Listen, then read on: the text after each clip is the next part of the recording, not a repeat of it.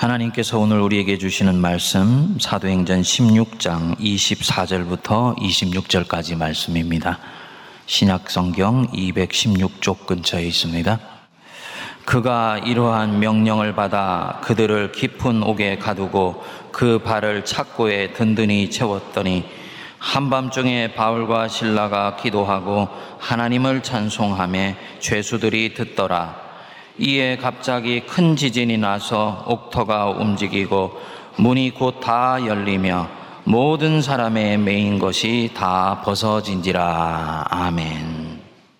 여러분들 중에는 혹시 자신의 삶이 원하는 방향으로 풀려나가지 않는 것 같을 때 어떻게 반응을 하시고 계십니까? 오늘 본문은 사도 바울이 2차 전도 여행 하는 중에 빌립보 시에서 일어났던 사건 하나를 기록하고 있는 부분입니다. 사도 바울이 1차 전도 여행을 통해서 소아시아 지역, 터키 지역에서 주목할 만한 선교의 열매를 거두게 됩니다. 이것을 자신을 파송하였던 안디옥 교회 보고를 하게 되고 이 소식을 듣고 고무된 안디옥 교회는 다시 사도 바울과 그의 일행인 신라를 2차 선교 여행에 다시 파송을 하게 됩니다. 그는 계속해서 아시아 지역에서 복음을 전하기를 원했습니다. 그런데 성령께서 아시아로 향하려고 했던 이 사도 바울의 발걸음을 돌려서 마케도니아 지역으로 계획을 트시고 그의 걸음을 그 마게도니아로 향하게 하셨습니다. 그리고 16장 12절에 보시면 거기서 빌립보에 이르니 이는 마게도니아 지방의 첫 성이요 로마의 식민지다. 성령께서 직접 지시하셔서 처음 내디딘 곳이 마게도니아의 관문인 빌립보시였던 것입니다. 따라서 이 바울과 신라는 빌립보 선교가 아마도 여태까지의 다른 어떤 선교지에서 일어났던 성과보다도 강력한 하나님의 인도하심 속에서 열매 맺게 될 것이라는 것을 기대하고 있었을 것입니다.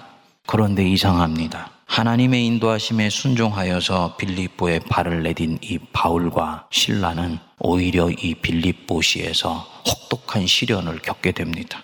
점치는 귀신 들린 여종이 바울과 신라를 따라다니면서 하도 귀찮게 하니까 바울이 이 여종 속에 있던 귀신을 내어 쫓아버렸습니다.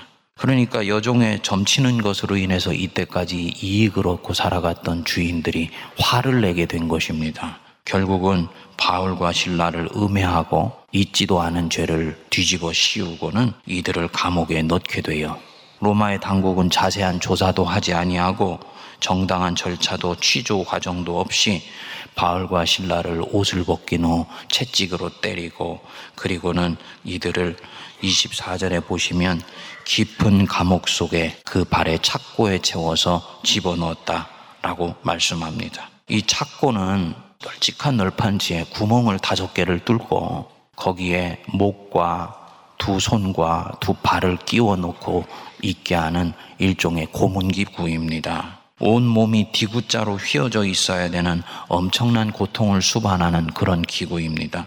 보십시오. 복음 때문에 직접 고난을 당하는 것이 아니고 음해를 받아서 지금 애매한 고난을 당하고 있는 거예요.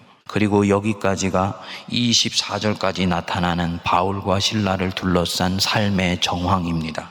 여러분 같으면 이런 상황에서 어떻게 반응을 하시겠습니까?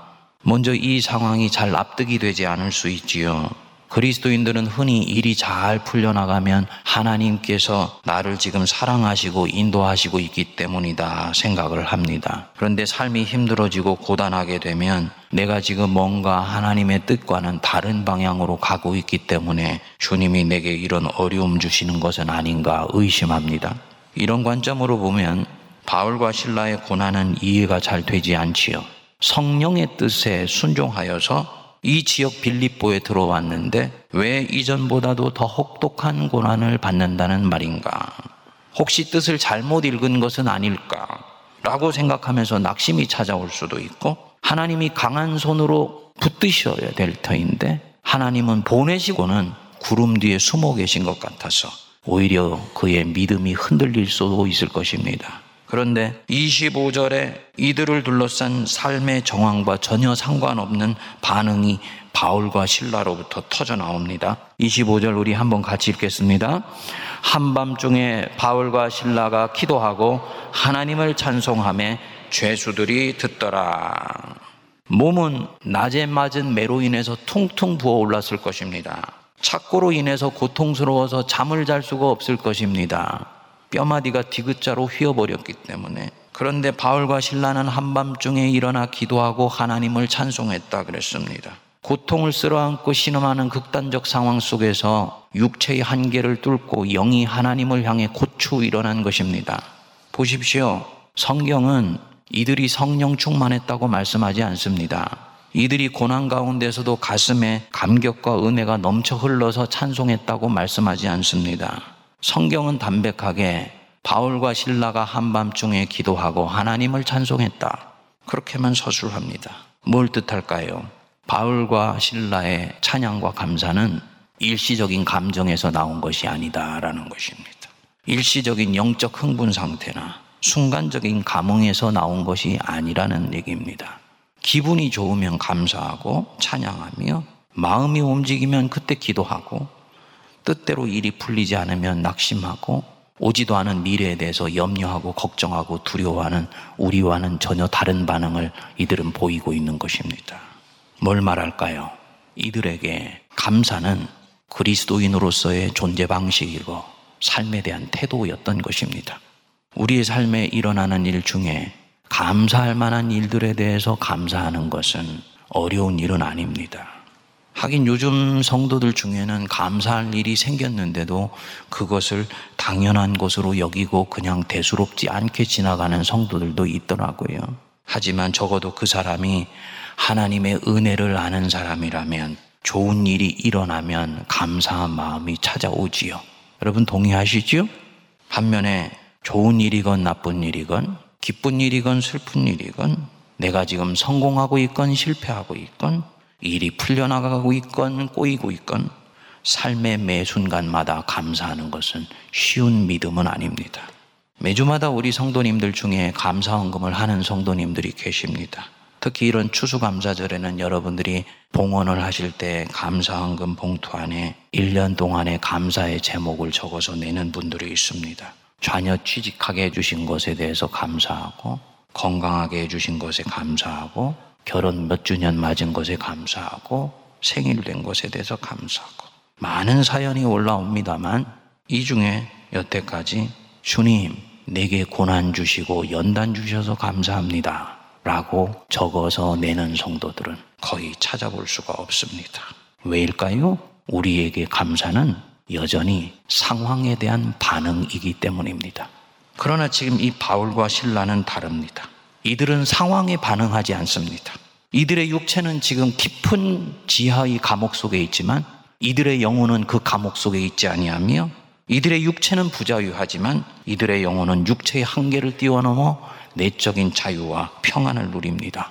이들에게 감사와 찬양은 상황에 대한 반응이나 상황에 대한 결과물이 아니고 지금 바로 여기에서 자기의 생을 대하는 본질적인 태도였던 것입니다. 이들의 존재 방식입니다. 그래서 20세기 가장 위대한 신학자로 일컬어지는 칼바르트는 진정으로 인간이 된다는 것은 자기 삶에 주어진 모든 것에 진정으로 감사할 줄 아는 것이다. 라고 말을 했습니다. 무엇이 이들로 하여금 온몸이 피투성이가 되어서 퉁퉁 부어오른 가운데서도 억울하게 당하는 시련 한복판에서도 오히려 찬양하고 감사하게 할까? 오늘은 바로 이 부분들에 대해서 여러분들하고 좀 묵상을 하려고 합니다. 이들은 현대의 그리스도인들이 갖고 있지 않은 그 무엇인가를 갖고 있어요. 오랜 세월 속에서 우리도 모르게 잃어버린 그 무엇을 이들은 가지고 있는 것입니다. 바로 이것이 있기 때문에 육체의 고통도 뜻한 대로 일이 이루어지지 않는 것을 보면서 나도 모르게 터져 나오는 낙심도 넉넉히 이기고 이후 전개될 생에 대한 두려움도 염려도 날려버리며 오히려 하나님을 찬양하고 바로 지금 여기에서 하나님께 집요하게 주목할 수 있는 그 무엇이 있는 것입니다. 정확하게 말하면 하나님께서 이들에게 주셨던 것입니다. 뭐냐? 자신들이 하나님의 자녀인 한 자신들이 하나님의 백성인 한, 자신들이 그리스도의 사람인 한, 하나님의 은혜의 손길은 절대로 내 인생 속에서 거두어지지 않는다. 라는 것이 믿어질 뿐만 아니라 보여지고 느껴지고 만져지는 것입니다. 이 사람들은 바로 이것을 꿰뚫어 보고 있는 거예요. 이것을 우리는 믿음이라고도 하고 하나님에 대한 강철 같은 신뢰라고도 합니다. 조직신학 교리학에서는 일컬어서 하나님의 현실이라고 이야기를 합니다. 사람에게는 성경에서 두 가지 종류의 사람이 있다고 얘기를 합니다. 첫 번째로는 육에 속한 사람입니다. 두 번째로는 영에 속한 사람입니다. 근데 이 육에 속한 사람과 영에 속한 사람이 살아가는 현실도 두 가지가 있습니다. 육에 속한 사람은 보고, 듣고, 만지고, 느끼는 오감에 즉자적으로 반응하면서 살아갑니다. 그리고 그것이 이들에게는 현실이라고 생각을 합니다. 감각적 현실입니다. 반면에 영에 속해 있는 사람이 있습니다. 이들은 오감을 무시하지는 않지만 오감을 뛰어넘어서 믿음의 눈으로 지금 현재를 바라보면서 하나님의 은혜 속에 자기 자신이 놓여져 있다는 것을 알고 어디에서 있든지 그 품에 안겨서 삶을 살아갈 수 있는 영의 눈이 열려 있는 사람입니다. 영적인 사람이라고 얘기를 하는 것입니다. 이 사람은 보이지 않는 현실이 주는 압도적인 고난 때문에 잠시 흔들리는 경우는 있습니다. 하지만 거기에 자신의 궁극적인 뿌리를 두지를 않습니다.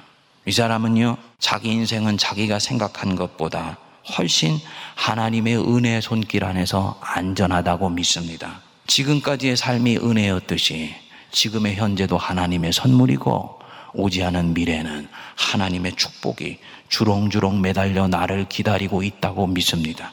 지금 이 세상에 예수께서 죄와 죽음과 원수의 세력을 뚫고 부활하신 새로운 세상 속에서 나는 살아가고 있다는 것을 믿기 때문입니다. 여러분, 우리가 부활을 믿는다는 것은 죽어서 천국 가는 것만을 믿는 것이 아닙니다. 그리스도 안에 있으면 새로운 피조물이다. 이전 것은 지나갔으니 보라 새 것이 되었다. 내가 새로워졌을 뿐만 아니라 예수께서 부활하시기 전의 세상과 부활하신 이후의 세상은 완전히 새로운 세상이라는 것을 이 사람은 믿습니다. 더 이상 죄와 죽음과 마귀의 세력이 이 세상 속에 있는 하나님의 권능을 꺾어낼 수 없다는 것을 믿기 때문입니다. 그렇기 때문에 염려와 두려움으로부터도 자유합니다. 그래서 할 수만 있다면 진실하고 신실하게 하나님께 반응하면서 살아가려고 해요. 하나님이 없는 듯이 악한 것을 꾀하며 계획하지 않습니다. 요셉이 배반당해서 형들에게 팔려 애굽에 갔는데 낙심하지 않고 분노심에 자기 영혼을 갉아먹게 만들지도 않습니다. 보디발의 집에서 내적인 평안을 누리며 자기 삶을 넉넉히 이어갑니다. 왜일까요? 하나님의 현실 안에서 요셉은 살고 있었기 때문입니다. 노아 보십시오. 세상에 혼자 남았어요.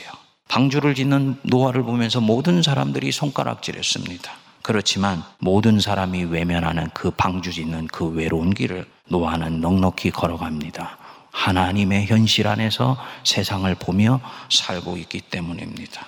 이들은 자신들이 하나님의 이 은혜의 현실 안에서 살포시 인생이 놓여져 있으며 그 속에서 자신들은 보살핌 받고 있다는 것을 보고 느끼며 경험하며 살고 있는 것입니다. 지금 여러분 보십시오. 이 바울과 신라는 지금 그 감옥에 있던 죄수들과는 다른 현실 속에서 살고 있습니다. 다른 죄수들은 나는 왜 여기에 갇히게 되었는가? 후회하고 한탄하면서 세월을 보내고 있을 것입니다. 언제나 이 지긋지긋한 곳을 벗어나는가? 출소할 날만을 손꼽아 기다리면서 하루하루 달력을 지워가고 있을지 모릅니다. 이들은 몸은 이 상황 속에 있지만 이 상황을 수용하지 못하고 있는 것입니다. 그래서 늘 거기에 있지만 거기에 있지 않은 사람들과 똑같은 것입니다. 바울과 신라는 그렇지 않아요. 비록 지금 이곳이 감옥일지라도 이곳은 하나님이 내게 허락하신 장소인 것을 믿고 그 감옥을 수용합니다. 수용한다는 것 엄청나게 중요한 부분입니다. 수용해야 나는 지금 있는 그 자리와 화해할 수 있기 때문입니다. 왜 내게 이런 일이 일어나는가? 푸념하는 한은 절대 그 순간 그 자리와 화해할 수가 없습니다. 여러분들은 화해가 사람과만 하고 하나님과만 하며 인격적인 대상과만 한다고 생각합니다만 그렇지 않습니다. 화해는 나의 인생 전체와 해야 되는 것입니다.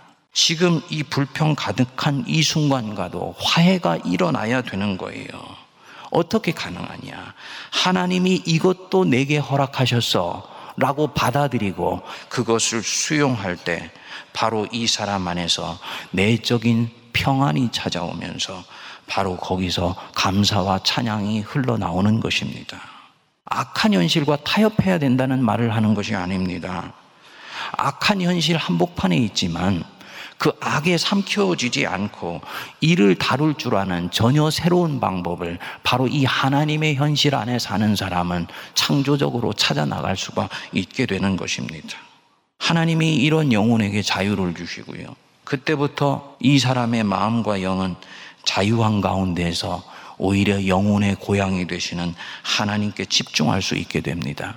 하나님의 은혜가 지금 자기 자신들을 품고 계심을 믿음의 눈으로 보기 시작합니다.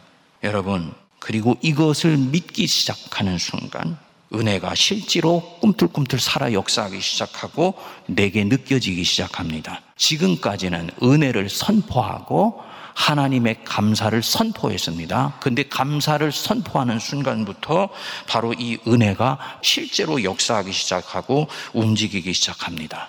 아, 여기가 감옥인 줄 알았는데 자유의 품이구나. 이것이 실제로 자기 자신에게 감격으로 다가오고요. 어, 나는 광야에 내어 던진 줄 알았는데 이 광야 한복판은 하나님이 내게 주시는 선물이 여기저기 도처에 깔려 있는 것이었구나. 라고 느끼게 됩니다. 이때 이 사람의 영혼이 자유한 가운데서 불행하다고 느꼈던 모든 상황 상황 속에 하나님의 새로운 소망이 보이기 시작하는 거예요. 그리고 이때부터 실제 보이는 현실에 변화가 일어나기 시작합니다. 그래서 이 뒤에 나타나는 이 본문의 전개는 우연히 그냥 일어난 기적이 아니고 하나님의 현실 안에서 사는 사람이 믿음으로 그 삶을 수용할 때 나타나는 보편적인 현상이라고 말씀을 드릴 수가 있습니다. 어떤 일이 일어났습니까? 26절 한번 우리 같이 읽어보겠습니다. 이에 갑자기 큰 지진이 나서 옥토가 움직이고 문이 곧 다 열리며 모든 사람의 메인 것이 다 벗어진지라. 실제로 영혼 이 자유함을 얻어서 착고에서 풀려나는 역사가 일어난 것으로 끝난 것이 아니고 감옥에 묶인 것이 풀려나는 기적이 일어난 것입니다. 당연히 바울과 신라의 몸에 묶여 있던 쇠사슬과 착고도 풀려났겠지요. 감사를 고백하니 실제로 감사할 만한 일들이 또다시 일어난 것입니다. 하나님을 찬양했더니 찬양할 만한 일들을 하나님께서 연이어 주셨던 것입니다. 여러분 찬양하실 때 힘껏 찬양하실 수 있게 되기를 바랍니다. 마음이 칙칙하고 무기력할수록 오히려 그때는 의지를 발동해서 더 강력하게 찬양하세요. 믿음의 눈으로 내가 하나님이 주신 이 은혜의 현실을 살겠다는 다짐으로 찬양하십시오. 그럼 하나님이 실제로 찬양할 만한 새로운 은혜를 물붓듯이 부어주세요. 그리고 하나님이 이 바울과 신라를 왜 잠시 그 고난 속에 두셨는지 서서히 드러나게 됐습니다. 죄수가 도망한 줄 알고 간수가 자살하여 죽으려고 했습니다. 그 당시에는 간수가 죄수를 지키지 못하면 바로 사형 선고가 내려지는 때였기 때문입니다. 그런데 바울이 엄청난 권능으로 이 간수를 가로막아 서고는 네 몸을 상하지 말라. 우리가 다 여기 있느니라. 라고 소리쳤습니다. 간수가 등불을 들고 달려가서 바울과 신라 앞에 두려워 떨면서 무릎을 꿇게 되었습니다. 보세요. 입장이 완전히 바뀐 거예요. 죄수가 왕이 되고 간수가 죄수가 되었습니다. 압도되는 능력 앞에 이 죄수가 평생 가슴에 있던 것을 털어놓았습니다. 선생들이요. 내가 어떻게 하여야 구원을 받으리까? 여러분, 이 간수 안에 이런 구원의 목마름이 있는 줄 누가 알았겠습니까? 하나님 한 분은 그것을 보고 계셨던 것입니다. 그러니까 사도 바울이 담대하게 외칩니다. 31절 우리 같이 한번 읽어보겠습니다. 이르되 주 예수를 믿으라 그리하면 너와 내 집이 구원을 받으리라 하고 성경책에 나오는 위대한 구원의 초청장 중에 바로 이 감옥에서 고난을 감사와 찬양으로 승화시킨 사도의 입에서 성경에 나오는 가장 위대한 구원의 초청장이 이 간수에게 전달이 되었던 것입니다. 주 예수를 믿어라. 너와 네 집이 구원을 받으리라. 그리고 바로 이 말씀을 기다렸다는 듯이 이 간수는 32절에 보면 주의 말씀을 그 사랑과 그 집에 있는 모든 사람에게 전할 수 있도록 길을 열어주게 되었습니다. 하나님의 일은 이렇게 해서 이루어졌던 것입니다. 옷장사 루디아 그리고 이 감옥에서 만났던 간수장과 그의 가족들이 사도 바울이 작지만 눈에 넣어도 조금도 아프지 않은 가장 사랑했던 빌립보 교회의 개척 멤버로 세워지는 역사가 여기서 일어났던 것입니다. 여기까지 오면 저와 여러분들은 신앙 안에서 사실 절대 불행과 절대 행복을 가르는 이런 것들은 존재하지 않는다는 것을 느낄 수가 있습니다. 하나님의 현실 안에서는 잠시 불행하다고 느꼈던 그 순간이 시간이 지나면서 아, 그것이 바로 주님의 은혜였구나 라고 깨닫게 되는 순간들이 비일비재하게 일어난다는 얘기입니다. 제 경우가 그랬어요. 제가 미국에서 석사학위를 마칠 무렵이었습니다. 저를 유학 보내줬던 교회가 저에게 준 남은 시간이 2년밖에 남지 않았는데 성령께서 박사과정을 공부해야 된다는 마음을 넣어주셨습니다. 그런데 코스웍을 해야 되는 미국에서 공부하기에는 2년이 너무 짧은 거예요. 그래서 저는 기도하면서 영국 쪽으로 가기를 간절히 원했습니다. 에딘버러에 원서를 내고 그리고 제가 졸업한 미국에 있는 GTU에도 인케이스로 원서를 냈는데 GTU에서는 먼저 합격 통지서를 받았는데 정작 가기를 원했던 에딘버러에서는 답신이 없는 것입니다. 결정을 해야 되니까 이제 합격 여부를 가부관에 알려달라고 해도 답이 없었습니다. 결국은 안 되었는가 보다 생각하고 짐을 싸고 믿음으로 결정을 내려서 GTU로 동부에서 서부로 장거리 여행을 하고 왔는데 에딘버러에서 보낸 합격 통지서가 제 뒤를 따라서 서부에 있는 주소지로 와 있더라고요. 얼마나 혼란스러웠는지 모릅니다. 하지만 이미 믿음으로 결정하고 왔으니 돌이킬 수는 없다 생각하고 학교는 다녔는데 처음 2년 동안 늘 마음이 개운치를 않았습니다. 학교 적응하는 것이 힘들면 어김없이 생각이 나더라고요. 그때 내가 잘못 판단했는가? 영국으로 가는 것이 맞았던 것인가? 굉장히 힘들고 고통스러운 시간이었습니다. 그런데 한참 시간이 지나서 그 미국 서부에서 목회자로서 거듭나는 은혜를 받게 되었습니다. 그 전까지는 설교를 하면 윤리 설교하고 도덕 설교하던 사람이 하나님 자신을 설교할 수 있는 축복을 받게 되었습니다. 불행으로 포장한 은총이 거기에 있었던 것입니다. 여러분, 제 얘기를 하는 것이 아닙니다. 그리스도인들 안에 일어나는 얘기를 하는 거예요. 불행으로 포장한 은총이 하나님의 현실 안에 살아가는 사람들에게는 비일비재하게 일어난다는 말입니다. 바울과 신라에게는 불행해 보였던 이 순간 사실은 하나님의 일을 이루는 가장 결정적인 경로로 사용되었던 것입니다.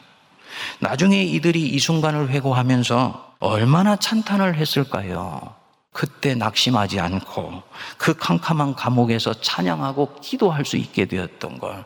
그것은 우리의 힘이 아니고 하나님의 은혜 중의 은혜였어. 하나님은 그렇게 일하시는 분이야. 이들에게는 이때 이 빌립보 사건은 확실한 교훈이 되었을 것입니다. 그래서 이들은 비슷한 상황을 그때부터 경험할 때마다 감각적 현실에 자기의 시선을 두지 아니하고 하나님의 현실 안에서 집요하게 하나님을 바라보는 새로운 삶을 시작하게 되었을 것입니다.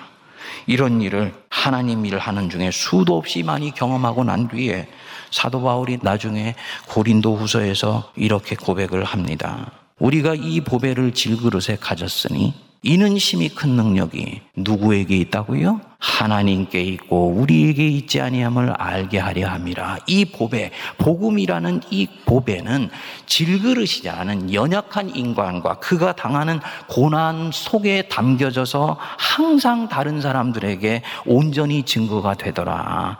그 이유가 뭐냐? 능력이 내게로부터 나오는 것이 아니고 하나님께로부터 나오는 것임을 주님이 우리에게 알게 하려고 하시는 것이다.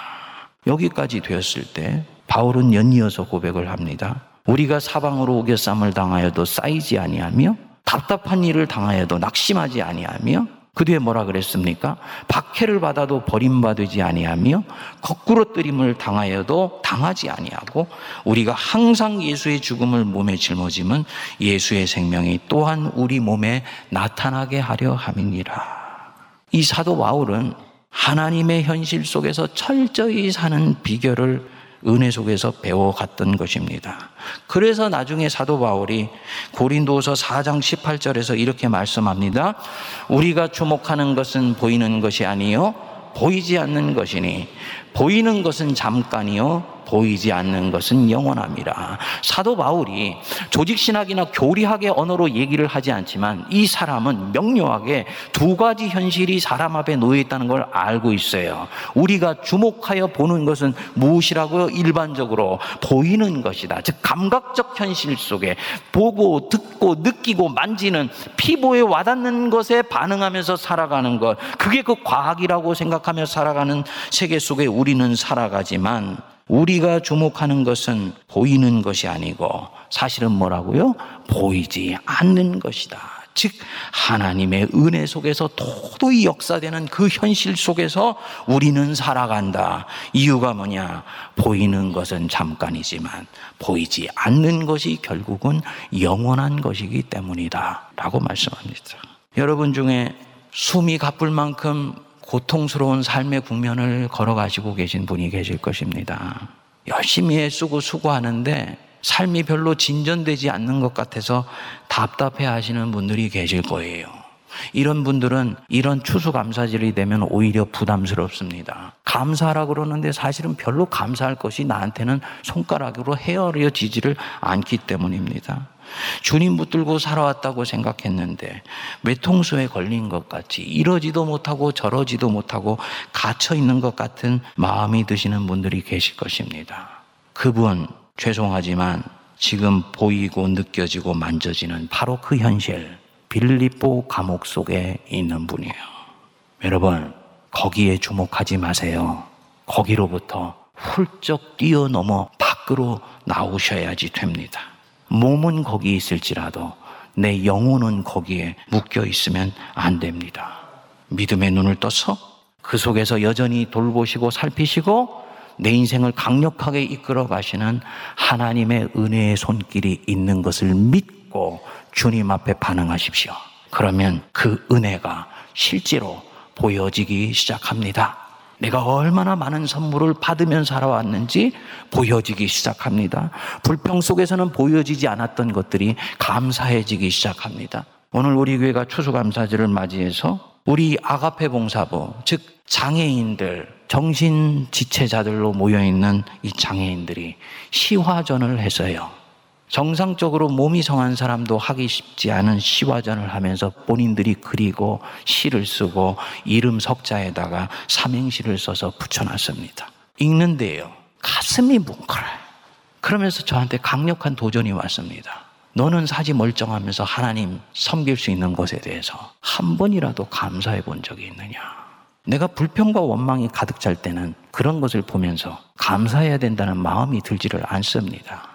그런데 내가 겸손하게 내려놓아지고 내가 하나님의 은혜 손길 안에서 빚어져 가고 있을지도 몰라 라는 마음으로 바로 그 순간을 목격할 때 그것은 나에게 어마어마한 감사의 재료가 되는 것입니다. 우리 주변에 이런 걸로 가득 차 있다는 걸 여러분 믿으시기 바랍니다. 바로 그 순간 영혼의 착고가 풀려서 보이지 않던 것이 보이고 느껴지지 않았던 것들이 느껴지며 하나님이 나를 보살피시며 그렇기에 나의 길은 안전하고 그분은 나를 이끄시고 계시다는 것들이 믿어지게 됩니다. 그리고 바로 거기에서 감사와 찬양이 흘러나오게 됩니다.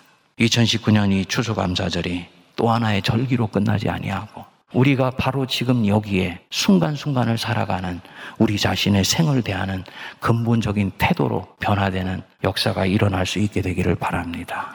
그래서 외양간에 소가 없을지라도 포도나무에 소출이 없을지라도 내 생에 어떤 것들이 아직 맺혀 있지 않을지라도 나는 여호와 하나님으로 말미암아 감사하며 그 하나님께 영광을 올려드리는 새로운 삶이 저희들 안에 시작될 수 있기를 축복드립니다.